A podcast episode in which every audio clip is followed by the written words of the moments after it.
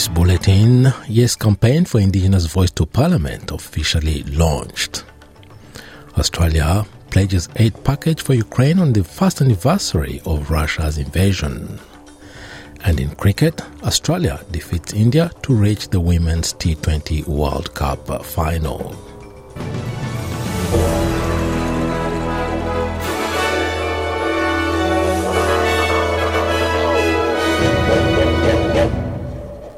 The official Yes campaign on an Indigenous voice to Parliament has been launched in Adelaide.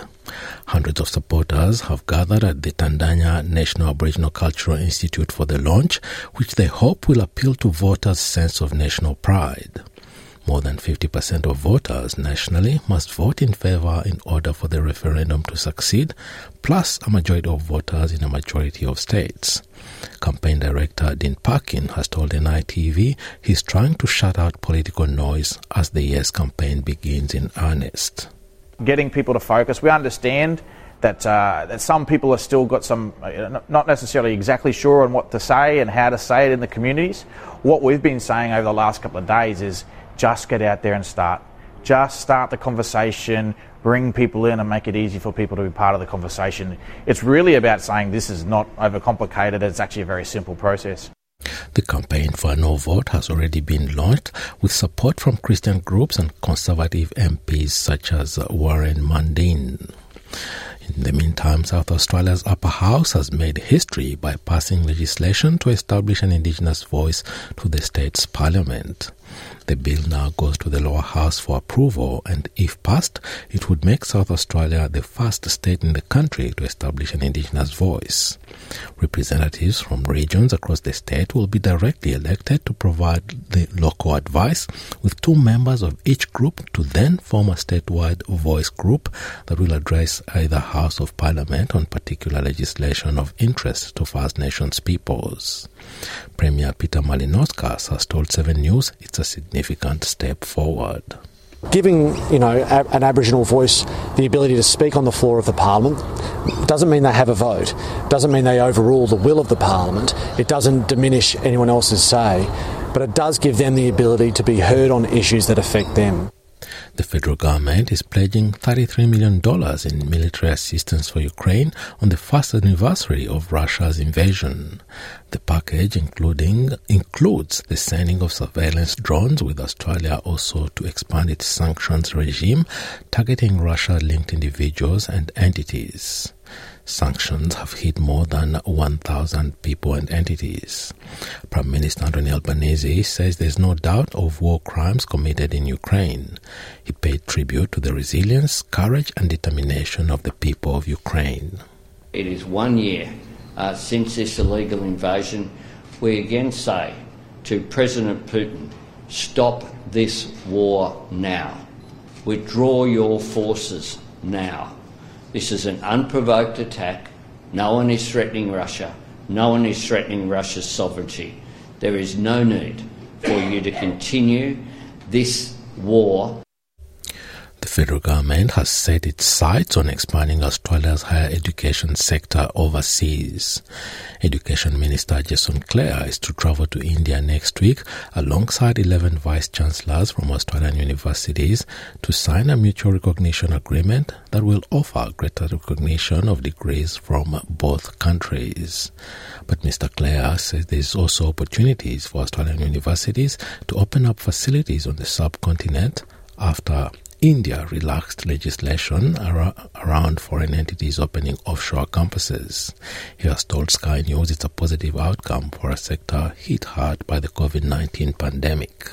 There's Australian universities in India at the moment that run courses embedded in Indian universities. Deakin and Monash and La Trobe are examples of that.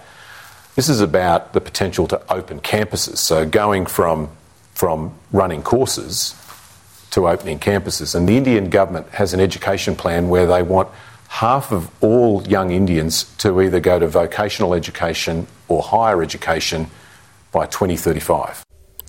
China's trade sanctions on Australia could be lifted within weeks following a high level departmental meeting between officials in Canberra and Beijing.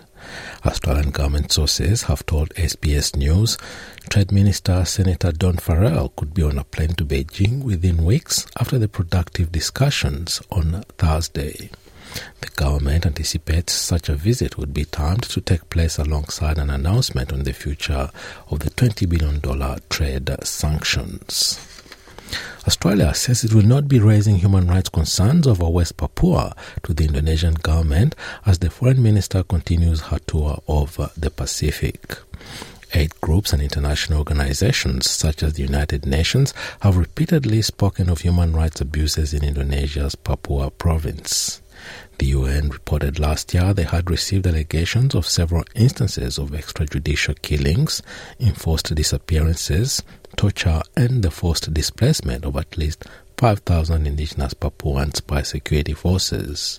But Foreign Minister Senator Penny Wong says Australia is not getting involved in Indonesia's affairs.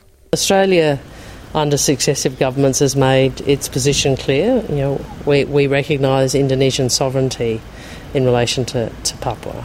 Uh, and that's a position that reflects uh, a bipartisan position and a position that reflects uh, our undertakings and commitments under the Lombok Treaty, and we remain committed to that. The Australian Security Intelligence Organization ASIO has revealed a hive of foreign spies operating in, operating in Australia in the past year was reportedly linked to Russia. Nine newspapers on Friday cited unnamed sources as saying the spies posed as diplomats and had been operating for more than 18 months in multiple locations, including the Russian embassy in Canberra. They were reportedly trying to recruit Australians with access to classified information and steal data. In his annual threat assessment delivered earlier this week, ASIO chief Mike Burgess said intelligence officers uncovered a group of spies and had them removed from the country. Director General Burgess said the hive was working undercover and some of the spies had been put in place years earlier. Urgent mediation talks are underway after the deaths of 11 Palestinians in a shooting on the West Bank. Officials from Egypt with United Nations Middle East envoy Tor Wennesland has arrived in Gaza to meet Hamas leaders following the deaths, which Palestinians say were the result of an Israeli raid. Israel says they occurred because soldiers were fired upon when they came to detain militants suspected of planning imminent attacks. The mediators fear tensions could escalate even further, with six rockets having been fired from Gaza in the hours after the incident, and Israel responding with airstrikes. State Department spokesperson Ned Price says the United States shares their concerns. We had productive conversations in recent days with the parties and U.S. regional partners in support of efforts to prevent further violence. We are deeply concerned that the impact of today's raid could set back efforts aimed at restoring calm for both Israelis and Palestinians. And back home, a new report has revealed the number of older renters in Queensland has surged over the past 10 years amid ongoing housing affordability concerns. The Housing for the Aged Action Group says the number of people older than 55 living in private rentals in the state has gone up by 71% in the last decade, pushing Queensland past the national average. The figures come from a new analysis of the 2021 census data conducted by a team of university researchers. The group's executive officer, Fiona York, says the numbers speak to the size of the challenge facing Queensland as its population continues to age and the housing crisis shows no signs of abating. A minor flood a minor flood warning has been issued for Katherine and other parts of the Northern Territory as heavier than usual rainfall continues in the top end. Rainfall totals of at least 75 millimeters have already been recorded across the Katherine River catchment in the last 48 hours, while 140 millimeters milliliters have fallen in Timber Creek. The Bureau of Meteorology says more showers and storms are possible over the next few days. And in sport, Australia has triumphed over India to reach their seventh straight Women's T20 World Cup t- final.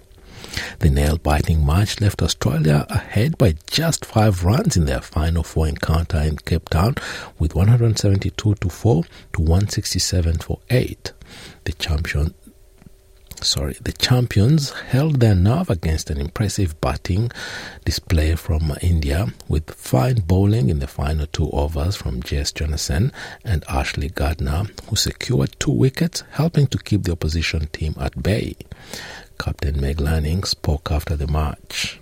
That's one of the best wins I've been involved in to, to fight back from uh, the position that we were in and probably not play our best game um, in all three facets was great fighting spirit from the girls. Couldn't be more proud of them. This takes the Australians to Sunday's final match against either England or South Africa.